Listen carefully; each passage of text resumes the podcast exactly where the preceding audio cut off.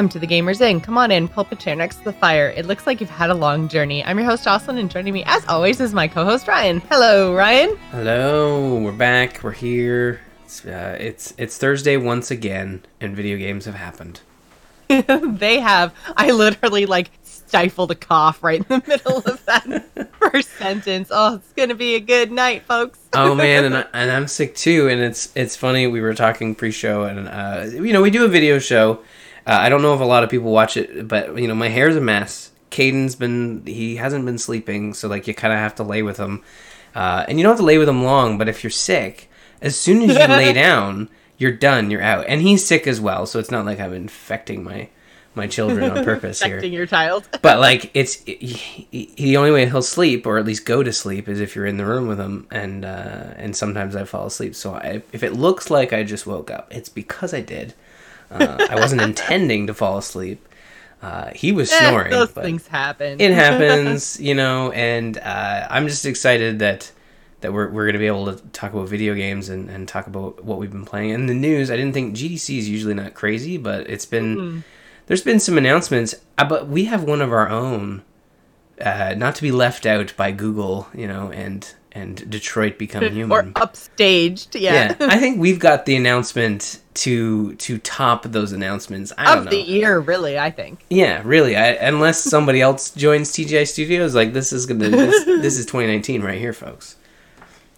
But yeah, we we should probably announce.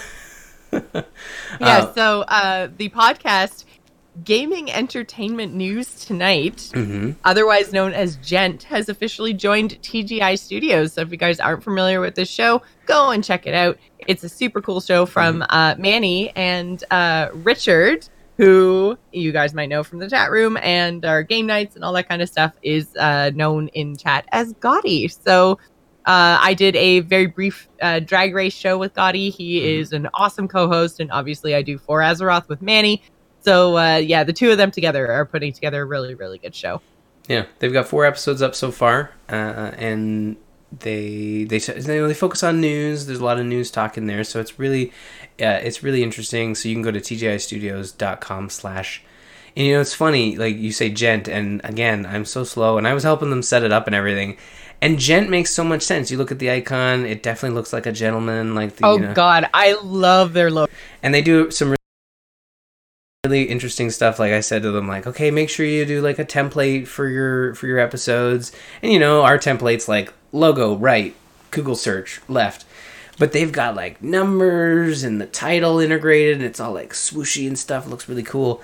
But i've been calling it ghent this whole time and now that you've said gent um I feel like this is another one of those dungeons and, and diapers uh, incidents where like we we felt we felt like calling it D and D, and you're like, no, no, Dad just makes so much more sense. Yeah, So it's Dungeons and Diapers. I'm not allowed to name things or pronounce things ever again. any longer, and uh, you know you I can hope go. we have more kids that Ashley just names them all. Kids, Yeah. dogs, anything that requires naming in Ryan's life, just get get your wife to do it. and and my kids inherited uh, my wife's ability to name things because they named our fish Tanka, and it makes so much sense because he lives in a tank. So you like that fish's name is Tanka, and I'm like, Caden, I'm not allowed to name things anymore, son. This power has been imbued onto you. And uh, but you're right. You can clip that out, send it to Ashley, and be like, look, this is this is uh, audio and video proof that you are now Ryan's never allowed to name anything again. exactly. Although you know, I mean, yeah, I have my moments. So what did wait? So what did you think it was? Not Gent, Gent? I kept calling it Gent, and then like I don't know. I think it Gwent's fault maybe, like Gwent, like Gwent. Oh, don't don't blame Gwent for this. It is Gwent's fault, really, when you think about it. So don't listen to me. Go to tgistudios.com slash Ghent, and, and uh, I did it again. I, at that point, I meant to, you know, return I to know you had your super serious Ryan face on, and you were like, "I am gonna nail this so hard," and then you. the... I'm sorry, and Manny. I listened to the show today. It's really cool. Go out and check out Gent at tgistudios.com slash Gent. Now it sounds so wrong. it's okay, Ryan. You're absolutely nailing it.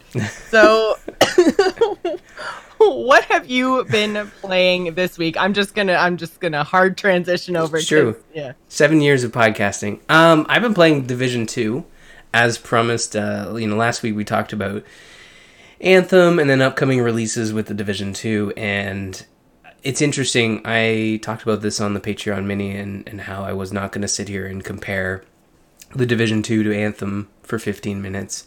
Although that is really tough to avoid, as this game is coming out literally, uh, or came out literally on the eve that most people's subscriptions would lapse for EA Access Premier, which is how a lot of people checked out Anthem, and and um, really easy to bounce out of Anthem after a month. Not a whole lot going on for a casual gamer um, after a month. So the first thing you notice in the Division Two when you boot it up is that it is it is very much like the Division. Um, and in the Division, you play as a, an agent. Um, the world has not ended, but a flu has taken out a majority of the population and has caused an apocalyptic type moment where the c- cities have fallen, the government has fallen, and, and um, what's left is like a ragtag group of humans. So there, there are these these factions that are like evil, I guess. Like some people just like embrace the chaos, and there's those people. But then there are the agents and the civilians that you're trying to protect, um, and the local authorities as well that you're kind of forming these communities around. And and that's how, the, from what I remember of the division, that's that's how that one played out. Uh, the division two pretty much takes the formula of the division and transplants it to Washington. Literally, the opening of the game is your the, your agent character that you create um, getting a distress signal from Washington, and you just literally walk off camera and then fade to black, fade in, and you're in Washington. Which is, you know, it's kind of nice. Like the guy just walks across the country, basically. Uh, oh, although U.S. geography, New York to Washington D.C. is that across? Is Washington D.C. in, on the West Coast? Is it not? East Coast. Mm. Well, I'm Canadian, so you can't blame me. uh, for all you folks that thought Ottawa was across from Vancouver, this is how it feels. Um, So yeah, no, I guess it wasn't that long a walk, but uh, he did go from New York to uh, to Washington, and you show up there, and basically, you know, uh, the government is the remnants of the government is being threatened there, some kind of thing or whatever. But the White House has been converted into basically a, I don't know, like There's some kind of story happening. they, they don't really explain it very well. Like you get there and there's like this angry person yelling at you about how like Washington D.C. is being threatened. You don't get there and suddenly realize like something intent like something really bad is happening because it looks like the Division 2 the way they portray literally the streets and the enemies and the sights and sounds, it feels very much like the division. If you weren't walking in front of the White House and you just went down a, a random street, it would feel very much like this is literally the division. Um, because the division, like you mentioned, you played it a little bit, right? Like when it launched years ago. Yeah, not very much. Like I No. might have played an hour of it because it just didn't really grab me. But Mm. I know a lot of people liked it, and I can't remember what else came out around the same time as the division. But I feel like I was just playing other things at the time, and it Yeah. just didn't hold Well, me in. And, but you remember like this the way the streets looked, right? Like the way that you walk down a street and it's very familiar. Like you could put Division Two side by side with Division, and you'd feel like some of those streets are basically transplanted. Like this, they don't Mm. look very different. Not to say that the game looks bad. It's just that there are some corridors that just look very similar to the first one. Um, but you know, like what feels very good is brought over from the first one as well, which is the combat. Uh, the shooting's very, you know, it's well set up. Um, cover system's really cool. The fact that you can snap to a, a cover by hitting the spacebar or the A button on a controller, and rather than kind of controlling the run from one piece of cover to the next, you can just hold that spacebar with the UI. You can kind of look, okay, I want to go to that next piece of cover, and you hold that spacebar, and the, your guy will crouch run to the next piece of cover. Um, and it just it feels and So looks feels so smooth? cool. Yeah, yeah, very smooth, and it just feels like you're being you're being rewarded for moving up. You're you're being rewarded for kind of pressing in on the enemy and and doing so while not, you know, being shot at and stuff. So that feels really good and is really fun to do when you're playing co-op. So a, a big part of the division is is playing with you know your friends as you're moving through this environment, and it feels very good to kind of you know coordinate with your your allies as you're kind of moving around the environment trying to take enemies out. Um, but yeah, it, there's something about this one that feels it feels very weird playing it after playing Anthem, and this is where we're gonna do a bit of a comparison because Anthem is a very disjointed game in comparison to this one. Um, Ubisoft has kind of nailed the open world environment of their games. Uh, it's very this one's very seamless. There are no loading screens unless you you know you prompt one by doing fast travel. You can literally walk from the White House to your destination without hitting a loading screen. Um, it's all open world. You can navigate to any mission, side mission, main mission by just walking up to it, which is kind of what we expect in 2019. You know, when you play a game, you yeah, it's yeah. super jarring when you're walking around and then all of a sudden, like, um, shoot, what was that? Oh, it was um the one with Fury, the Darksiders. Yeah, that had the weird like it wasn't even like sending me to a full on loading screen. It was like the game would just like stop and like the I'm thinking little circle thing would show mm. up and it's like so it wasn't even that it would put you into a loading screen. It's like the game would just stop and then you're sitting there like what happens now and then it's like then you continue your step or whatever and yeah it's super jarring and takes you really out of the experience yeah so in anthem you would you would load into Fort Tarsis, you would talk to somebody, then you would go to the expedition menu and tr- launch that mission and then you would get into that mission. Sometimes those missions would have loading screens within them if you went into a dungeon. We did one mission in Anthem where you loaded into the mission it prompted you to go into a dungeon, which was a load screen. You get into the dungeon. The dungeon says, "Oh, you got to go back out and do something." So you go back out, load screen. You do the thing. Oh, now you got to go back in. So you go back in, load screen, and like three or four load screens within the same, you know, mission. And you feel that in 2019, like it's not something you expect from a from a AAA game, um, and that's where the division too. Like, let's not not even worried about loot or being able to equip stuff in game or you know being able to you know have snappy cover and stuff the fact that you can just walk up to a mission and start it is kind of it just it really shows the issues that anthem has uh, from a structure standpoint. So mm-hmm.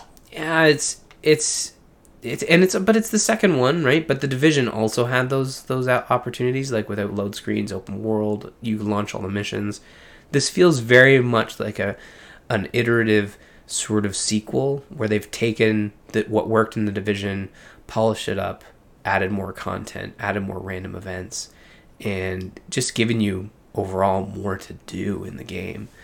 Um, not incredibly far, so I'll probably talk about it next week as I get more time with it. But the story is pretty nonsensical. Like I don't know, it feels very much like like the Division One, where you're you're an agent New York has gone to shit. In this case, Washington's gone to shit.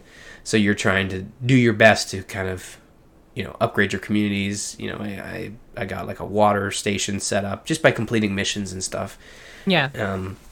So yeah, you know, it, it feels very good. Again, like if you're looking at a, at a looter shooter, like Division Two is certainly the one the one to lob lob onto. I think this is the one you want to you want to look at. Anthem requires a lot of attention to even get close to this thing at launch and I haven't really had many issues with the Division 2 as I did with with Anthem. I've been really enjoying it. Um, progression with co-op that was one of the issues I was wondering we were to have like whether if Matt joined my game was he to, you know, just gave give me progress and he wasn't to get anything. Um, but everything synced. So he, you know, we started playing on my game. He jumped in and he and he went out, out and played a, a, night where I couldn't. And he said oh no all my missions that we did are, are still completed. Control points were taken. Projects were finished in communities. So like there is that you know progression between co-op which is nice because some games because it's easier will just say no if you join someone else's game you're progressing theirs and you just bring back xp um, this progresses story uh, projects everything so that's that's really good. I mean, that's that's the expectation that that's what it would do, but I was still worried because sometimes co-op is they sometimes they just don't give it enough, the, the attention it deserves, right? So it's good that they've done that with this one. Yeah, I I might give it a look. But uh, I don't know. I just I feel like uh, well, obviously I'm still uh, playing through Odyssey. I was Mhm. gonna try to have some thoughts this week, but I haven't had as much uh, time in that game as I had hoped for. So uh, I will keep playing. But uh, yeah, I don't know. I just I feel like I have a few pretty sizable experiences on my plate right now, so I don't know if I necessarily want to jump in to Division Two. And we were just talking um, before the show about how I'm just absolutely obsessed right now for some reason with Dead by Daylight. And like I'm not even playing, I'm just watching streams and Mhm. trying to like understand more about the game because it's super complicated, like way more complicated than you would think escape the killer four on one games would be. And uh, so I'm just trying to kind of learn about it right now, I guess, before I jump in and try some some stuff on my own. And uh, like it's just that game and that experience is grabbing me again and I don't know. I just like I'd rather sink some time into that instead of getting into like. Do you know how long the Division Two is Uh, well, in we terms of? we've been story? playing. I actually don't know how long it would take in in total, but we've played I think about six hours, or I've played about six hours, and we're still in the second zone. And if looking at the map, there appears to be at least eight plus, you know, end game and all that fun stuff. So I don't know how Yeah, long it would take, but yeah. um, I just realized because there's actually um, a publishers weekend going on right now. Sorry, I'm really trying to get this cough under control, guys. I promise. but there's a uh, yeah, there's actually a developer sale on Steam this weekend, and Far Cry, um, New Dawn Yeah. has uh, like I don't know why I totally missed it. I thought it was coming out in like November. It launched like a month ago, I and I it's did and I just 50% off, totally too. missed it.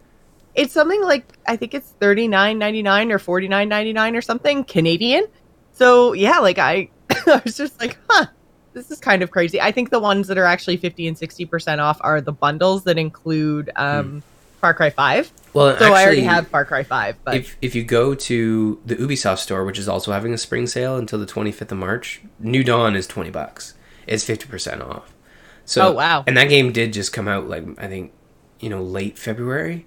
Um and that game, not that it was it wasn't received well, it was more received like, yeah, it's more Far Cry. There's some interesting things, but it's Which it's more I Far Cry. I really liked five. I thought five Yeah. was really fun. So I mean, I just I was always intending to get New Dawn. I just I thought it was coming out like eight months from now. So Yeah, I'm. I was tempted to pick it. It's still on sale, and you know, based on this conversation, I, I end up. I might end up going and picking it up. I, it is a. It's a smaller game, New Dawn, as opposed to Far Cry Five, which I feel is more. It's more what I'm up for. Like Far Cry Five just presented so Far Cry much. five was big. It was. It, I wouldn't say it was bloated, but it was. It was big by design. Like it was this big Mhm. open world game, and and the Division Two is. I don't think I ever- well. I don't think I ever finished it. I didn't I think either. I still no. had the um there was like the third zone there was that was like further up north. Mm-hmm. It was That fun. yeah, I never I never it was fun. I just like I I just kind of fell off of it because again, it was just such a big experience. So I like when there's when there's things like that like Dead by Daylight that's really catching my eye right now, Far Cry that I totally missed out on. When the original division didn't really grab me and this is more of the same, I don't think that this is a game for me N- and. I don't think there's anything wrong with that. No. But um, I mean, like it sounds like they did the right thing that you should do with sequels. Like they didn't totally scrap everything that they did. They looked at what they had that was good, kept it all, updated the rest, and gave us a better product with Division Two. So if Division was your thing, definitely check it out. But I I don't think that I'm gonna try this one. Yeah, no, I, There's I, so much on offer now. Yeah, oh, I mean, this you compare where we're at now to where we were five years ago, even. Uh, what is you? There's so much choice, and where you know this podcast specifically, where it started, I, I feel like we would we would play a lot of the similar games, but now there's just every given week there's two or three games to talk about, and sometimes there are games that come Not out that mention, you know you or I don't play, you know, because they don't they don't interest us, but there's so much Mm-hmm. yeah, else to like check out. that. Um, the Dark Souls one. Yeah, Shakira. Yeah, yeah. Neither one of us are touching that with a with a ten foot pole. But I, yeah, I, I know what you're talking. It definitely starts with an S. I just can't remember. It's like name. Sekiro or I saw I saw um, a parody box art. It was like Shakira, Shakira, uh, something, something. Oh, so now that's stuck in your head. Yeah, I know. I can't. I can't. And I'm sure the game's fine. I'm sure the game's great. I loved Bloodborne. Some people in Discord, I think Void was talking about it um, in Discord about how it might be something a, a from software game that I'd actually be able to Mm-hmm. enjoy. But um, I like Bloodborne for what it was. I again, like I think now I'm trying to yeah, focus more on on the games that I've that I've purchased and that and like I've I've only scratched the surface with with Division 2 but honestly like you you said it right I mean if you if Division 1 didn't click with you then I don't Division 2 doesn't do anything drastically different that's going to bring you back in um Which I don't think it should because personally, I don't No. think that game companies should be trying to hook people like me. I think that they should be trying to appease their existing fans when they bring out sequels. Like they shouldn't be like, "Oh, you know, like some people didn't like that we did XYZ." Well, even Dark Souls is a perfect example. If they make a Dark Souls 3, they shouldn't make it easy to appeal to me Hmm. or they shouldn't make it I guess maybe not easy is the wrong word, but like less punishing for getting hit because that's the big thing in Dark Souls, right? Just don't get hit. yeah So don't make it less punishing when you get hit to appease gamers like me because I'm not your target audience. Like stay true to what your game is and make it for your audience. And I think the division seems to have done that. It's just I'm just not part of that audience for Yeah. for whatever reason. Like I say, it wasn't a bad game. It was just not something that hooked me. Yeah, and I bounced off of it, the division, because I picked it up, I think, a year past launch, and it was just one of those things where it didn't feel new. It was still interesting to play, and I liked the concepts, and that's why when the Division 2 got announced and launched, I was like, okay, let's get in on the ground floor with this one, especially after, um, after Anthem. Uh, is the toughest part for Bioware now is that they have to compete with such a fresh product, and it, they're very different. I think I, can't yeah. remember who said it, Mm. but it might have been in our Discord. Somebody said that basically Ubisoft is doing a better job at being Bioware than Bioware is. Um, maybe. I mean, like U- Ubisoft's on fire. Like they're they're they've had lots of great products. You know, Odyssey, this one, even New Dawn, as like people you know kind of said, oh, it's you know it's more of the same. But again, like it's a competent budget Far Cry title, and I think that's a great way to reward people who really like that franchise. It's like, hey, you want more before Far Cry Six? Here's a you know um, same map but re- refreshed with new enemies and, and new settings um, for half the price. And yeah, they're they haven't had they've learned from their mistakes. I think was the was the thing to take away from that conversation is that Ubisoft looked at what they what they did wrong and they course correct. I mean, even looking at Watch Dogs to Watch Dogs 2, like Watch Dogs wasn't received very well. There were a lot of issues with it um, that people, you know, pointed out as being kind of like a bland sort of hack and shooter type thing. And then Watch Dogs 2 came out. They added color, they added fresh uniqueness to it, um, while still keeping that overall vibe of being a, a hacking shooter game. So they they learned from their mistakes. And honestly, the other the one last thing I'll say about Division before we revisit it next week is that the engine that this is built on, the Snowpoint engine that Ubisoft uses for its games, it runs so good. The Frostbite engine is just such a mess with EA games. Like it, I mean, it works great for Battlefield. Maybe they figured out for their sports games. I don't know. I don't play their sports games anymore. But Bioware is just not. They're just they're not a Frostbite engine studio. They uh, you look at Anthem and the way that thing's built, and you look at the division. It's like if the Frostbite engine doesn't work for these open world games, don't do it. Like try something. Use Unreal. Use uh, another engine that you that is proprietary. I don't know, but I just the right tool for the right job is is the number one thing to live by, right? And uh, Anthem just it sucks. It's held back by by that engine, and you just look at the division. It runs so smooth. It looks so great. Um, but yeah, I'm having a blast with it. I'm really enjoying the co-op, and uh, I'm the, the story is uh, I don't know where it's going. It's basically like there are bad people in Washington, and we're gonna we're gonna take them out. But uh, hopefully, there's some more layers they add onto it. But for now, it's it's uh, it's really interesting for sure. Good. Well, speaking of interesting, um, I took a suggestion from the TGI Discord, which, if you guys would like to join the conversation, it's at bit.ly slash TGI Discord, which is also where you can find a dedicated gent channel now if you are interested in discussing Manny and Ghoti's awesome show. But uh, over in Discord, I took a suggestion from you guys of uh, something I could play this week that was a little bit, like I said, I've been a little um, distracted by other things that we've Yeah. already talked about on Gamers Inn, so I didn't necessarily want to uh, kind of rehash a lot of stuff. So I was looking for kind of like a bite-sized thing to to sink my teeth into this week, and uh, so there was a suggestion of a game that I've literally never heard of, but is really really cool. So it's called Baba is You. And I was super confused with people in Discord trying to explain what exactly this game is. And it's not very handholdy and it just kind of lets you figure things out on your own, which is really cool. But it's essentially a excuse me, puzzle game that has a ton of different levels and the difficulty ramps up so quickly. Huh. So the idea is that there are these like rules to the puzzle that you're able to manipulate as the player. So Baba is you are like blocks that you can move around and you're a little sheep, which is where Baba comes from. so you're the little sheep and if let's say you walk your little sheep, it's all 8-bit, it's all like uh, arrow keys and enter buttons. Mhm. Um, so let's say you walk up to you and you push it out of the way, then you lose because then you are not anything, right? Mhm. So you're ba- basically it's like you are the sheep, but if you break that sentence, then you no longer exist in the puzzle.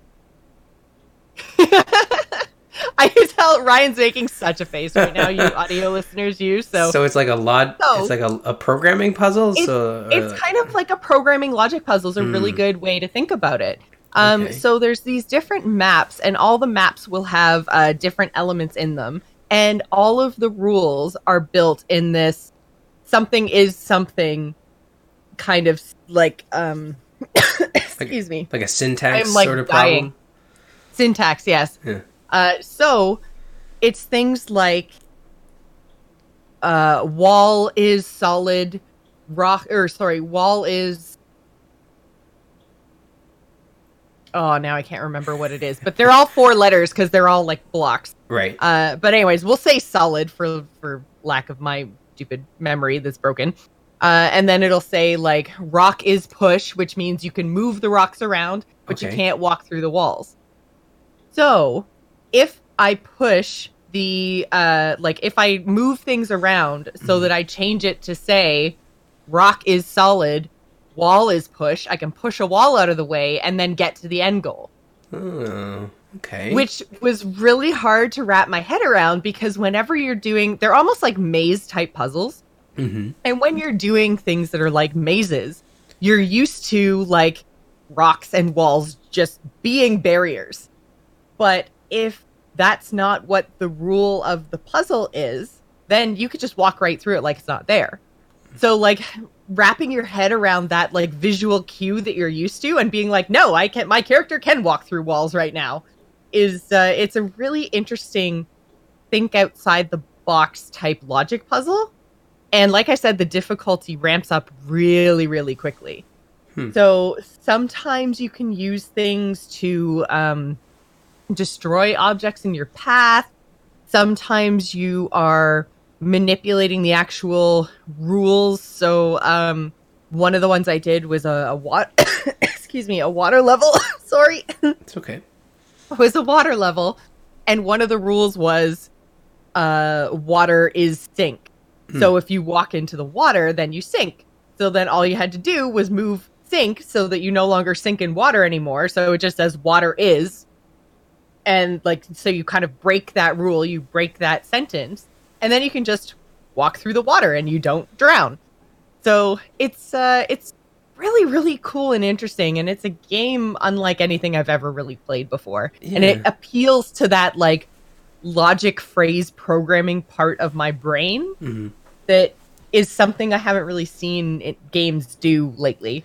Yeah, it sound. It's not a. You know, it's it's it's similar in the sense that it sounds like a like a syntax sort of logic puzzle. There was a game that was put out by uh, Tomorrow Corporation or something, and it was it was this company like uh, World of Goo. They did World of Goo, and their their art style is so once you see it, it's like, oh, that's those guys. And they did one called I think Human Human Resources, and it was like a coding logic puzzle game. Uh, and it it sounds very similar to this in that it was uh, it, it would it, it would do it, would, it was hard to explain but like it was this syntax logic puzzle so like what you're describing sounds very very interesting and different from a lot of the puzzle games that you would normally play and and kind of has an um a gameplay style that is so complex that it would be almost very tough to for people to latch onto. But it sounds like you know through word of mouth maybe a lot more people would check it out.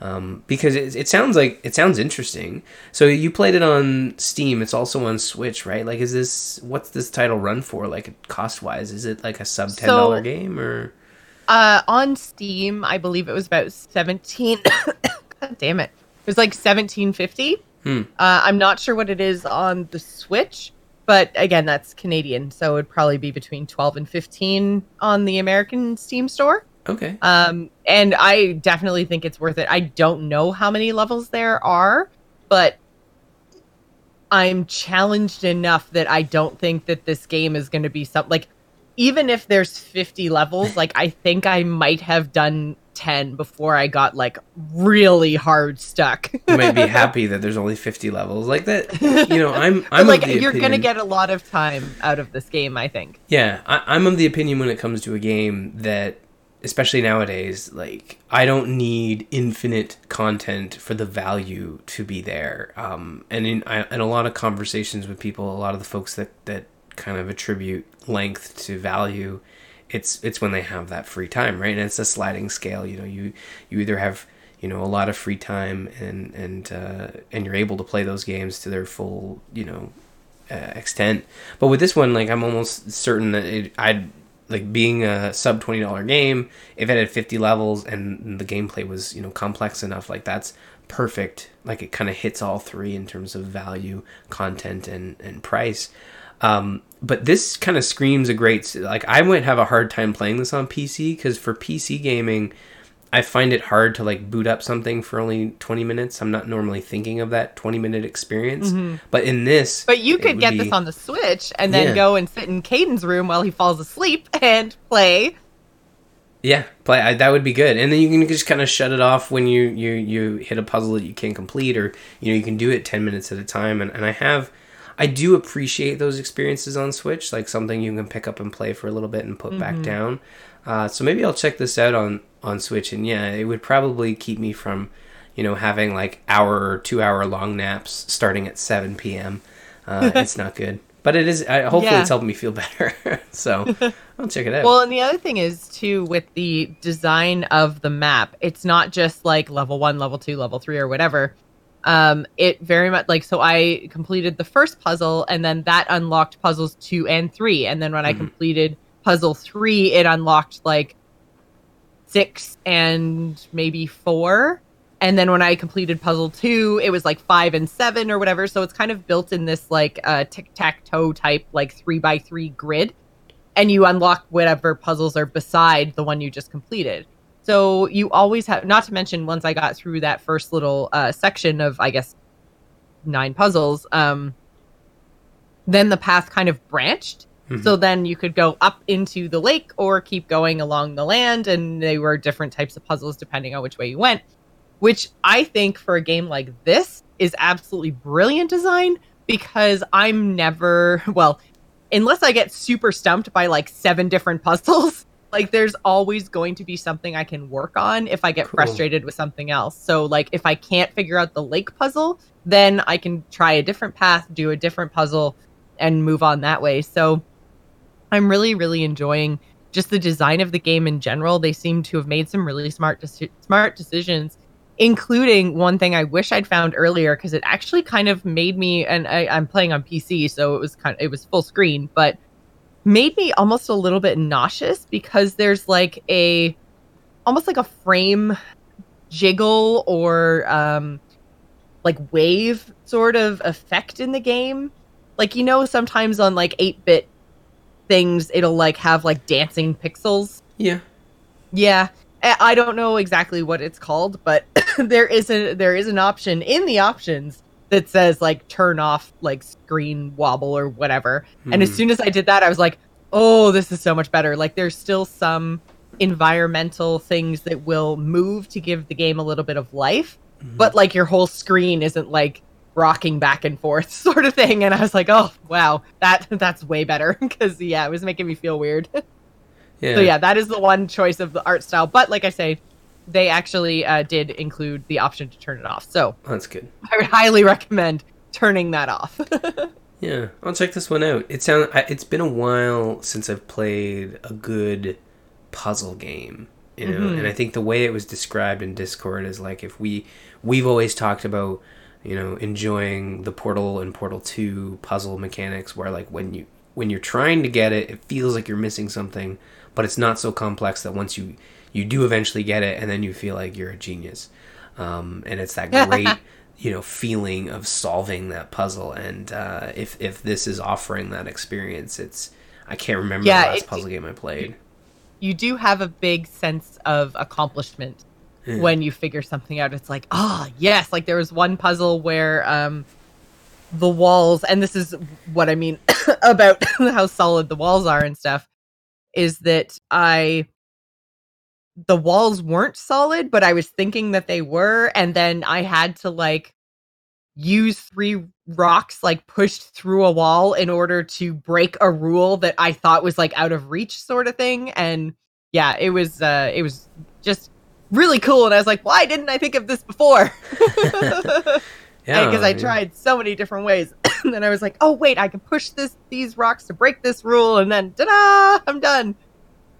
Hmm. Or I think it wasn't. Uh, uh, sorry, it was that the it wasn't a wall. It was a whole bunch of skulls because there are sometimes there's some mechanics where it's like this object is defeat, like just period. You touch it and you lose.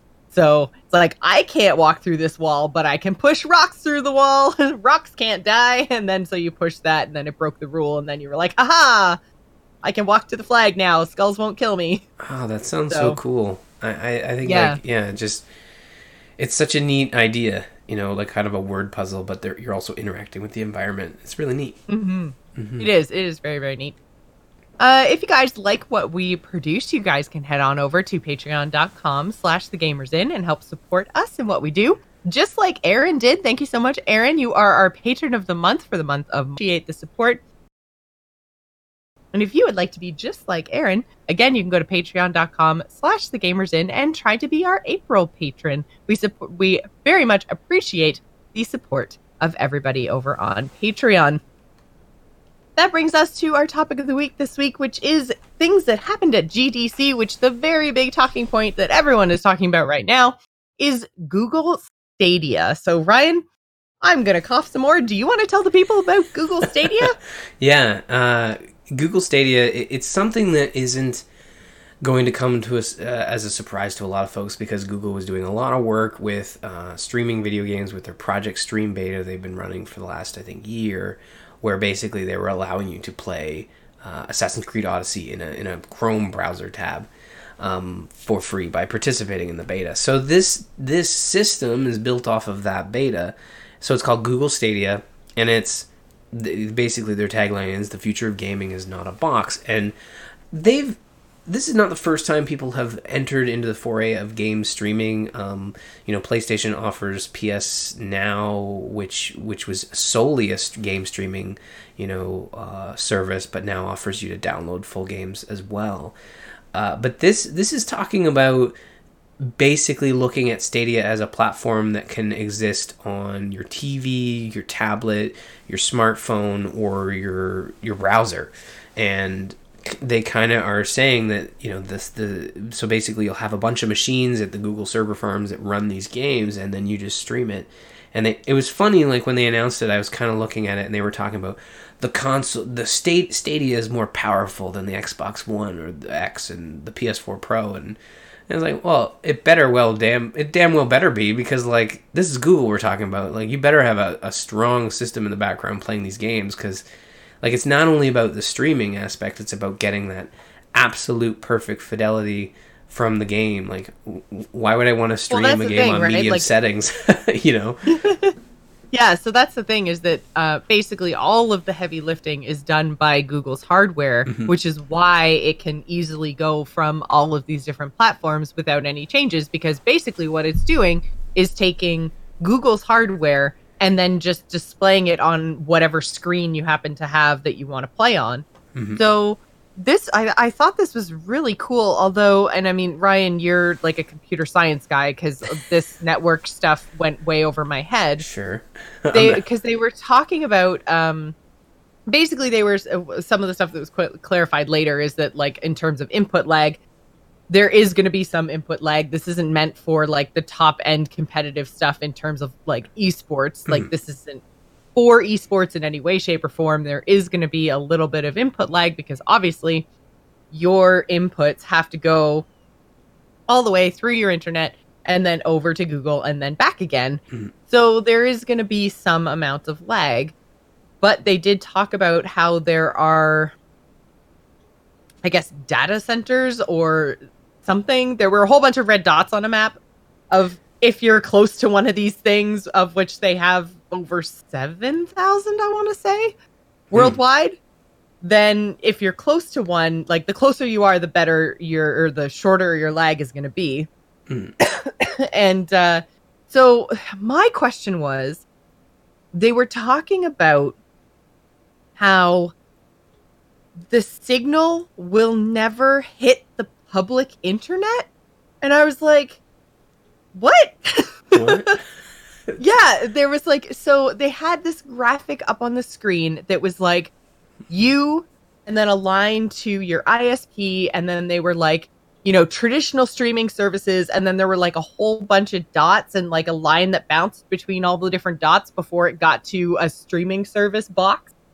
And they were like, normally it goes through, or like it depends on the fastest it can go is the speed of the slowest node, I guess.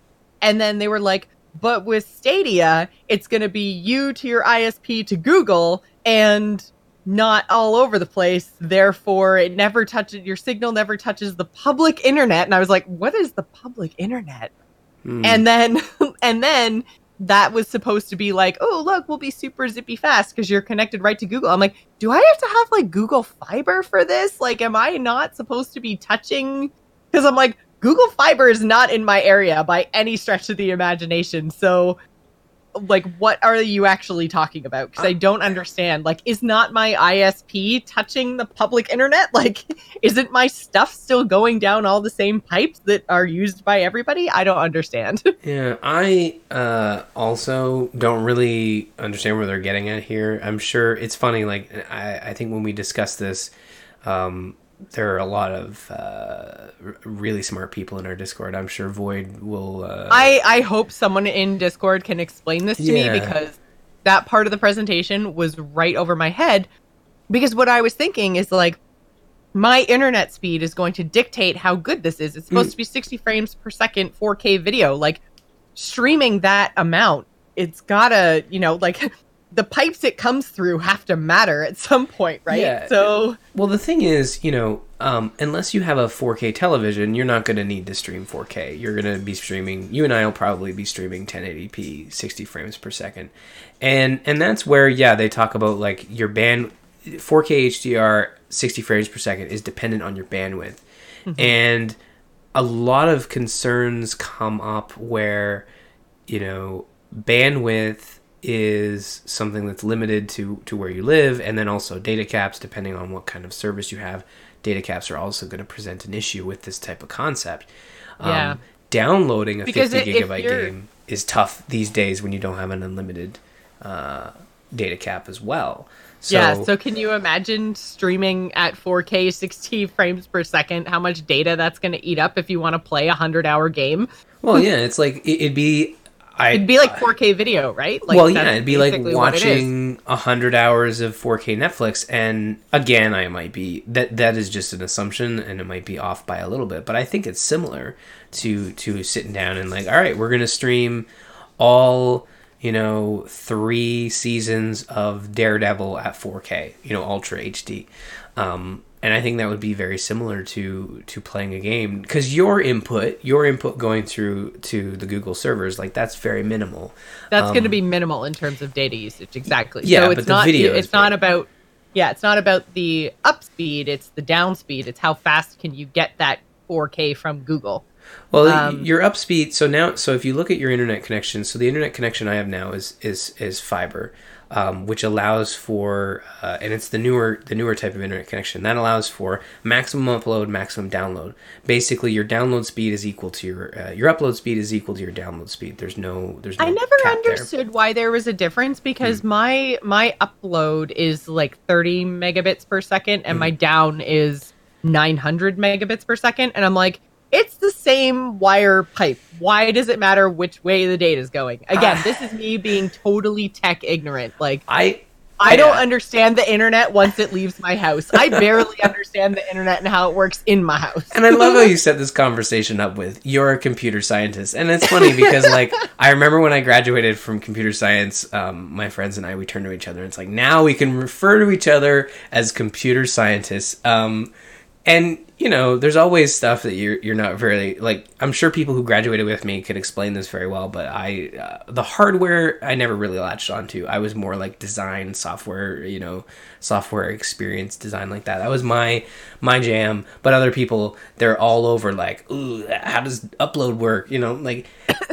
and that's exactly how they sounded uh, on graduation day. You know, they were I'm so pretty stoked. sure that Rogers just hates me and is Uh. like, no, you stream a lot. We don't want to handle your data. Well- we're going to throttle your upload speed. It's not a throttle. I think it's it's there's a difference between you know a lot of the older so other internet before Bell came into Peterborough and they upgraded with fiber.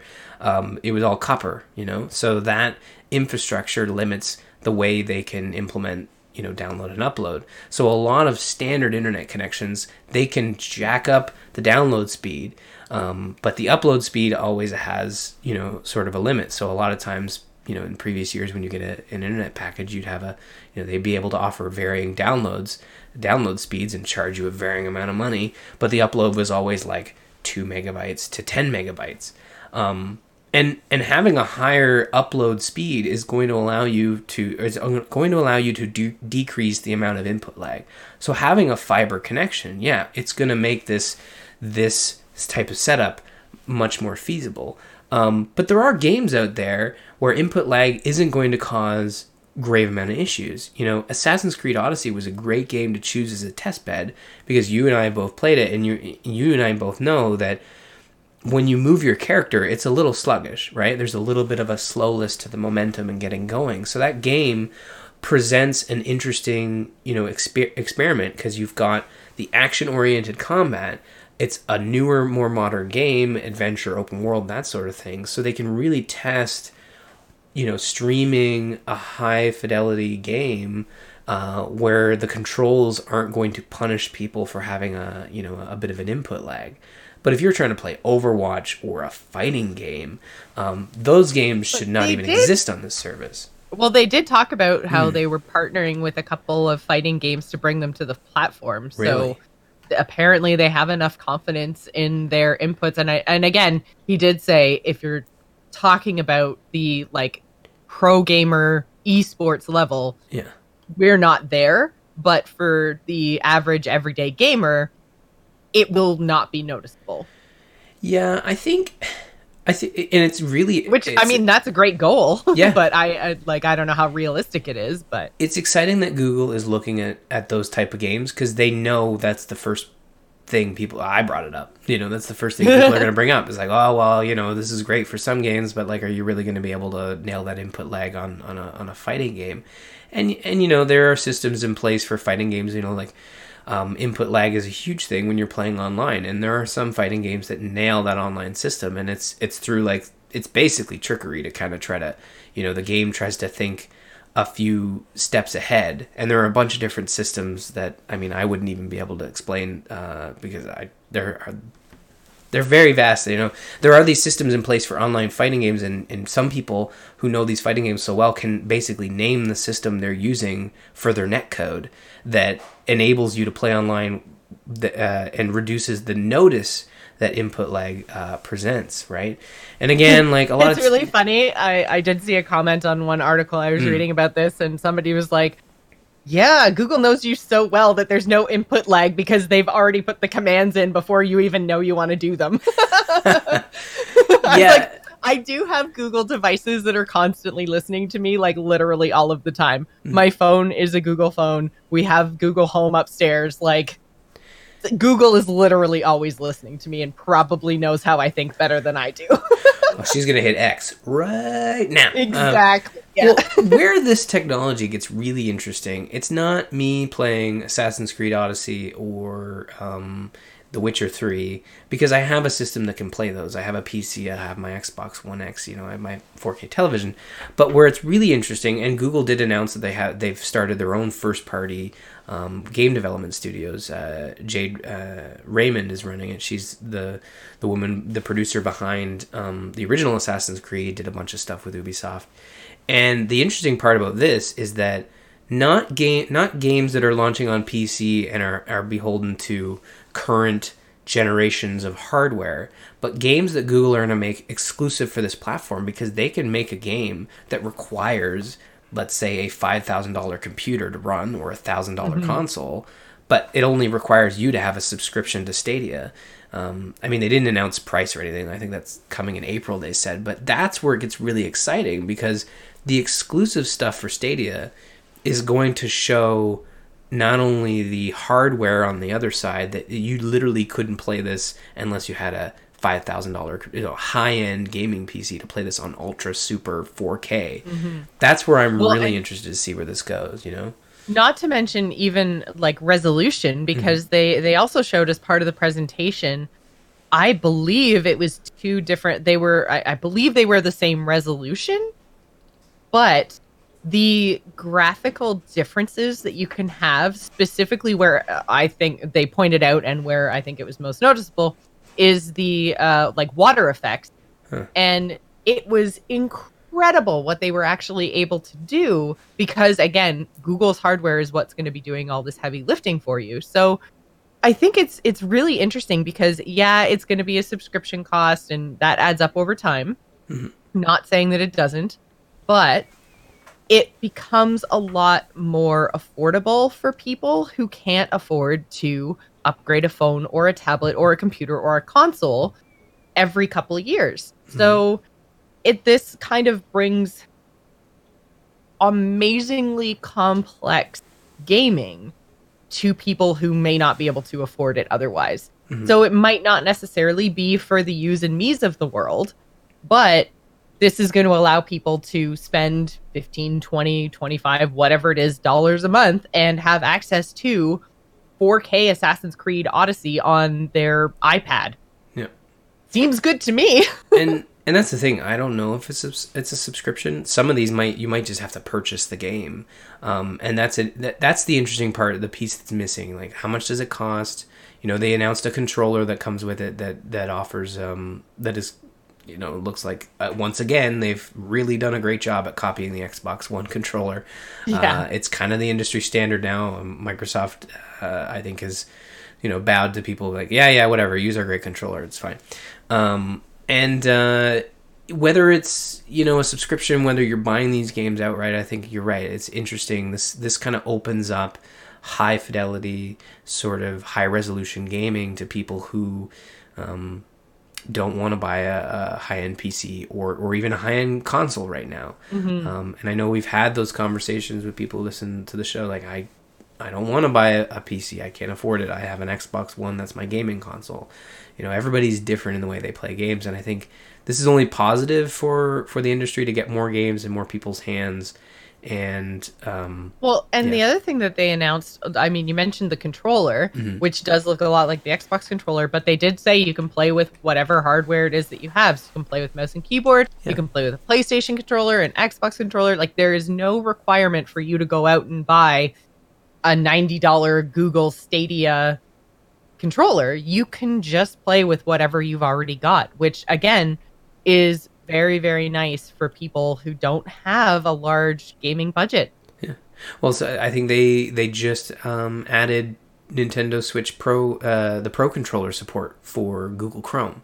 So the fact that they are looking at the controllers you own that all use the same technology bluetooth you know wi-fi direct even just direct usb the fact that they can just say yep we support that now and you know it's an open it's just an open it's basically it sounds like it's they're opting for this to be kind of an open platform. They're not trying to mm-hmm. compete direct, and i'm glad they didn't announce a, a, box. I'm just super stoked that this is a streaming ser- a service because i think that's what google does well services. Um, their hardware is you know okay but I think that their services they they do I'd rather they focus on on that. And I'm I'm curious to see the cost. And we're both Canadian. I'm curious to see if, if it launches in Canada uh, in 2019. There did there did appear from the here's all our Google nodes. Right. There did appear to be a lot of coverage in our areas, like right. kind of in the Great Lakes ish the lakes weren't on it, so it was kind of hard to judge scale wise where exactly the the Google centers were. Um, at least for those of us living down near the U.S. border. Uh, for people up in northern Canada, yeah, you guys are screwed. But for those of us who are down near the American border, there did appear to be quite a lot of uh, of hubs for us. And Google has offices like you know in, in the normal cities that you would you would imagine. I'm sure Toronto has some servers. Yeah. Um, you know. So yeah, like I area. I do think they did seem to have a very worldwide network approach. Like I would be shocked if it was only available in the states or something like that. Like they might roll it out yeah. at different times in different places, but um, it seemed to have a very worldwide focus. They're getting better. Like larger tech companies are getting better at lumping Canada in with with the states. um, we're we're a very interesting test market because like we're we're very spread out. Uh, there are a lot of areas that do have subpar connectivity uh, in terms of you know high speed internet. Uh, however, you know we're we're a good we're a good test area to kind of look at like more rural areas um, and also language requirements as well is also a a fun test case. So um, I I wouldn't be surprised if it's US only but I would be really stoked if if Canada was brought on board as well. But the way they presented it it sounded like this is this isn't a, a, US only, you know, sort of market thing. This isn't an like Apple sometimes comes in. It's like, yeah, this is going to be the the next greatest thing, but only in the states for like the first year, you know. Um, yeah. So this, I'm excited uh, to see where this goes. I just, I'm more, I'm more curious than anything. I'm not like ready. I'm all in on the game streaming, but I'm, I'm, I want to try it. I'm, I'm very curious. Yeah the other thing that was really interesting, and obviously because this is a Google property, eh, they were uh, very much talking about all of the integration with YouTube. Oh yeah, yeah. And so there is very much a like there's literally a button on the Google controller that is like upload this gameplay to YouTube sort of thing, like share to YouTube. And uh, so that's one piece of it is that and and they weren't 100% clear because like you can stream to YouTube. So they weren't 100% clear as to if it was like I push the button and then it kind of creates a video of my gameplay hmm. that then is available later on YouTube, or if it was like a live streaming thing. It wasn't quite clear. Uh, but that's not the only YouTube integration. They also talked about uh, something that I'm pretty sure everyone listening to the sound of my voice has done, which is get to a point in a game, get stuck, look it up on YouTube. You can do that now straight from in game and it just will like play the video over top of your gameplay. You don't have to like go out of the game in any way. You don't have to, you know, go to your phone or anything else. You just like basically hit like a help me button and it'll give you like the like a YouTube video of the section of your gameplay that you're struggling with. So whatever kind of background data stuff they've got going on, like maybe um it must be some sort of like recognition software to like know where you are to then just be like, "Oh, here's a tips and tricks video of exactly where you're stuck. This is what you do." Ta-da! Yeah. It looked really cool. It was absolutely seamless. You couldn't even tell like when it went from one like the guy playing to like the YouTube video. It was just like bam. Yeah. And the, you know the implications of um sort of it being a streaming service and all of all of the stuff, all of the computing being done on you know Google servers, it makes it very easy for there to be like, of course, check a box. I'm live. People can watch me play. No extra hardware required. No extra bandwidth required. It's all done on. Well, yeah, Google's it's all side. done on Google's side exactly. Yeah. So that's the other thing. You don't have to worry about upload speeds for streams. You Mm-hmm. don't have to worry about like upload speeds and processing time for videos. It's like all just straight up integrated on their end. Like everything is happening on Google's end. So Yeah. there's no like weight being lifted by your network, your internet, or your computer. So Google's really could be huge. It, it could be you know and, and it could be the first you know the first big foray into sort of what what game streaming can actually provide and really take that game sharing to the next level um, and i think now this uh, will be i mean the important i think distinction to make Mm-hmm. from this to like twitch is that even like what we're doing right now with cameras and overlays and things like that that's not stuff like it's literally just straight up gameplay bang Yeah. that's it um because and again like you're going to be getting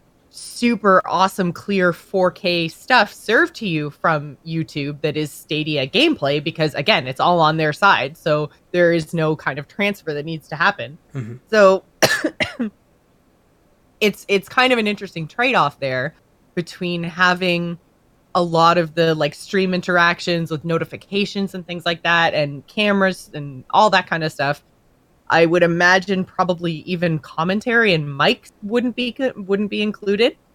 So i think they would um I, I think they would they wouldn't leave that out like they would add oh, I it guess but the again controller. If you have the Google controller, then uh, the controller does have a built-in mic. So there, I guess there is the possibility there that that built-in mic could be used for streaming. No idea of what that quality would look like, but it could be that your mic would get sent off to uh, to YouTube as well to create a, a video streaming experience. But i'm sure they would stitch it Uh, all together for sure Yeah, like I say, it's an interesting.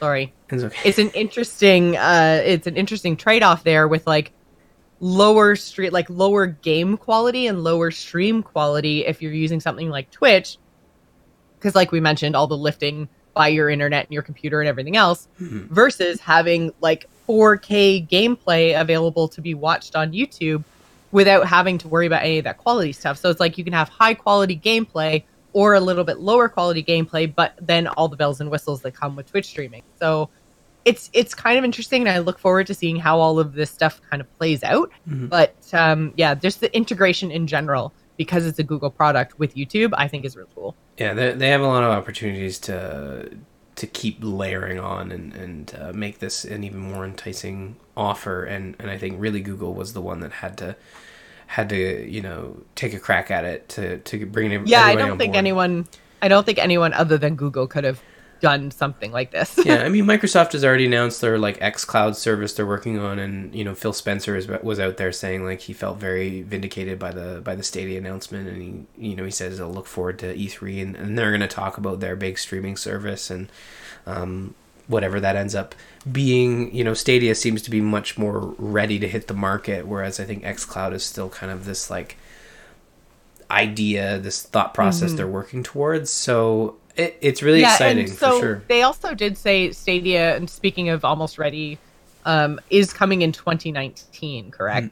Yeah, it's launching this year. I, I would think probably in the fall. Probably late, yeah. Yeah, I don't think it's gonna arrive anytime soon because they did announce. Well, they did say in April they would be announcing price and sort of like, you know, hardware costs uh, for the controller and stuff. So maybe we won't have to wait too much longer. I mean, April's literally right around the corner, so um, It's true. maybe it'll launch summer. That would be a great time to launch this. I think. Uh, we had one other little piece of news from GDC, which is that uh, three previously PS4 exclusive titles, Detroit Become Human, Heavy Rain, and Beyond Two Souls, are coming to PC this year, Yeah. which very likely, I don't think either company has come out and actually confirmed this, but um, Quantic Dream, who is the um, developer, Yeah. totally blanked on that word for some reason. Um, had an exclusive deal with with PlayStation, which seems to have potentially maybe come to an end unless Sony agreed to allow these to be published on PC. Uh, there Which- was there was a story in January, um, and Quantic Dream had stepped away from from Sony. They had an investment from the Chinese internet company NetEase, and that was something that uh, NetEase seems to be you know throwing some money around at a lot of developers, and uh, I think they maybe no, it's Tencent that owns a, you know a chunk of uh, Epic Games.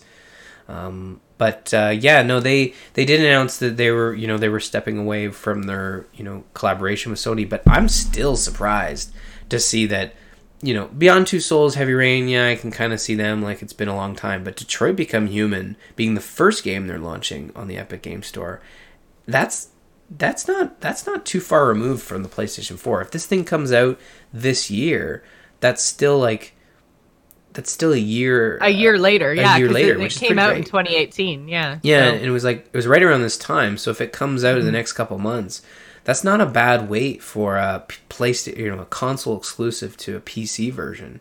Um, Yeah. So this is I, I I included this only because we you and I both played Detroit Become Human and it being a PlayStation 4 exclusive. That was one of the main you know, that was one of the main driving points for 2018 being a very strong year for PlayStation 4 and and the fact that they've they're you know shipping it off to the PC. I think it's great. More people are going to be able to play it, but um, it it was interesting news. It's not very often you see a console exclusive like this kind of you know make their way over to the PC. I, I think the only Well, especially from PlayStation, right? Mhm. Like we've seen a little bit of it from Microsoft. I mean, we even talked about the Halo announcement last week. So, I mean, it's not unprecedented, but it's very interesting to see it with PlayStation titles specifically. And what I think is even more interesting is that if Sony was on board with this, that's awesome and could pave the way for a lot of their exclusive stuff to come to the Epic Game Store, which is where it's going to be sold exclusively on the Epic Game Store. Mhm. So it would be interesting to see if we're going to get more PlayStation exclusive titles on the Epic Game Store if this was something that Sony was on board with. Otherwise, it means that whatever deal uh Quantic uh um oh my god, Quantic, Quantic. Dream. Yeah. Uh, it's going to be really interesting to see if their deal with Sony meant that they got to keep IP and distribution rights of their games, which seems like something that Sony would be like, no, if we're making it an exclusive, that means it's exclusive. Like, Yeah, I I so so it's it's it's interesting. No matter which way it goes, whether this was a, a Quantic Dream decision or a Sony decision, I think it has really interesting implications.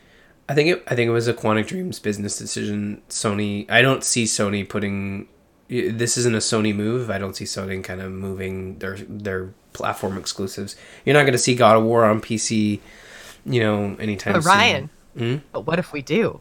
I mean, if we do, I think it's great. um, I'm all for like, the whole point of the Stadia conversation. I'm all for more games being accessible to more people. Um, Yeah. But I think the reason Microsoft does it that's- is they own the platform. They own Windows, right? It makes sense Yeah. to have more content available on that platform. Not that Mac is suddenly launching as this grand gaming platform, but uh, you know, you gotta. And can we just take a second Mm. to talk about Fortnite and how the success of Fortnite just exploded the Epic Game Store? Like, where did this? It, I, this is insane. Like for the longest time, it was just like Steam, Steam, Steam, Steam, Steam, and then Mhm. like you know everyone seemed to try to like dip their toe into the pool, and then Steam like put piranhas in the pool, and everybody lost their toes. I this was a really really weird kind of a, but you know what I mean. Like uh, Steam was just the thing for so long, and now it's like every time you hear something new, something cool, something innovative, you know, uh, games available for free, games available that were never available on the PC before. It's like exclusively in the Epic Game Store. It's like There's a lot of Fortnite it. made this company so much money that they're just like, eh, let's just go buy Sony and then give all the PlayStation 4 games to PC. like, who cares? Well, it's Fortnite money. it's interesting you noted. I mean, I, I, I hate to use this this sort of you know, um, I don't know metaphor or whatever, but like Fortnite is it's probably not the right term, but Fortnite has really given Epic like these this the guts to go out there and just go out and create this large thing. Like Fortnite's kind of made them do because Epic's been around for a long time. The Unreal Engine is probably one of the number one engines around. Probably only you know, it, it, and it definitely was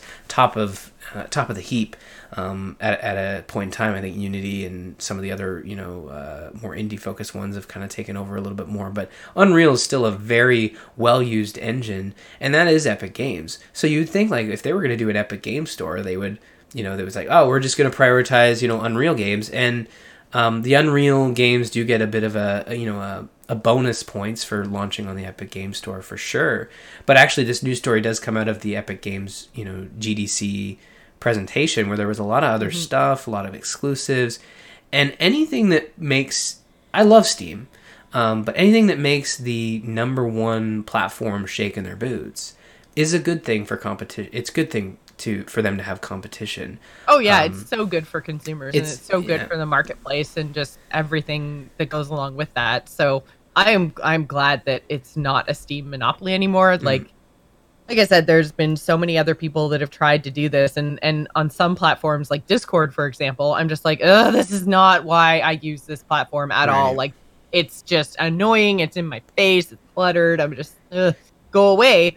But you know, Epic Games has been able to actually create something that's really working and has people even who aren't Fortnite players or aren't Epic Game players are now like using their store and their platform and stuff. So, uh, g- good job. I'm glad that Steam has a competitor that seems to really actually be coming in swinging. And mm-hmm. I guess with fishing poles to get rid of the piranhas. I don't know. uh, well, it's really it's it's really cool. The and I think we've all gotten much more used to having multiple game launchers on our computers, and uh, I think that's where Epic Games kind of launched at a good time, where they kind of like, all right, you know, Blizzard, EA, Ubisoft, um, all the, you know, Discord, they all took enough of the heat where they've gotten people used to having multiple applications on their PC that launch games. So if we come in, it's like, yeah, sure, one more, why not? Come on in. yeah. You know, I think when Blizzard launched theirs, that's where I was kind of like, no, this is the future. We're just going to have a bunch of different apps that launch a bunch of different publishers' games, and that's yeah. whereas when it. Origin happened, everyone was like, "No." yeah, they and Origin, the poor fellows. I mean, EA just can't catch a break. Like they, yeah. their timing is uh, just the worst. Um, and being the second large publisher to come in with a, you know, a very bloated uh, app launcher, like that's yeah, uh, it's not easy uh, being green. Um, but uh, I think that I think it's really cool to see Epic, you know, kind of moving around. And I saw a great article. Um, kind of a, more of a, a, point. It was an indie developer, and they they were talking about Steam, where they said, "Oh, Steam changed their algorithm, and it really ruined a lot of you know indie uh, games being you know properly showcased." You know, and was kind of driving them to the bottom, whereas AAA experiences were rising to the top. And you know, Valve responded saying, "Well, it's just data. That's what the data showed, and that's what we did. It's an algorithm. What do you want us to do?" Very cold, calculated, no heart whatsoever. Then Epic Game Store comes in, and they, I think it was uh, Metro Exodus. They pulled Metro Exodus from Steam. They'd done a bunch of pre-sales, and Steam said, and I quote, uh, Val says, "Well, that it just didn't seem fair." And it's like you can't have both. You can't blame mm. the data and the algorithms, then say we're living and breathing, you know, apparatus. It's just not fair. Um, and then Metro Exodus goes on to have you know one of its biggest launches on PC, and you know I think their their sales were doubled in comparison to the first week of the the previous two games.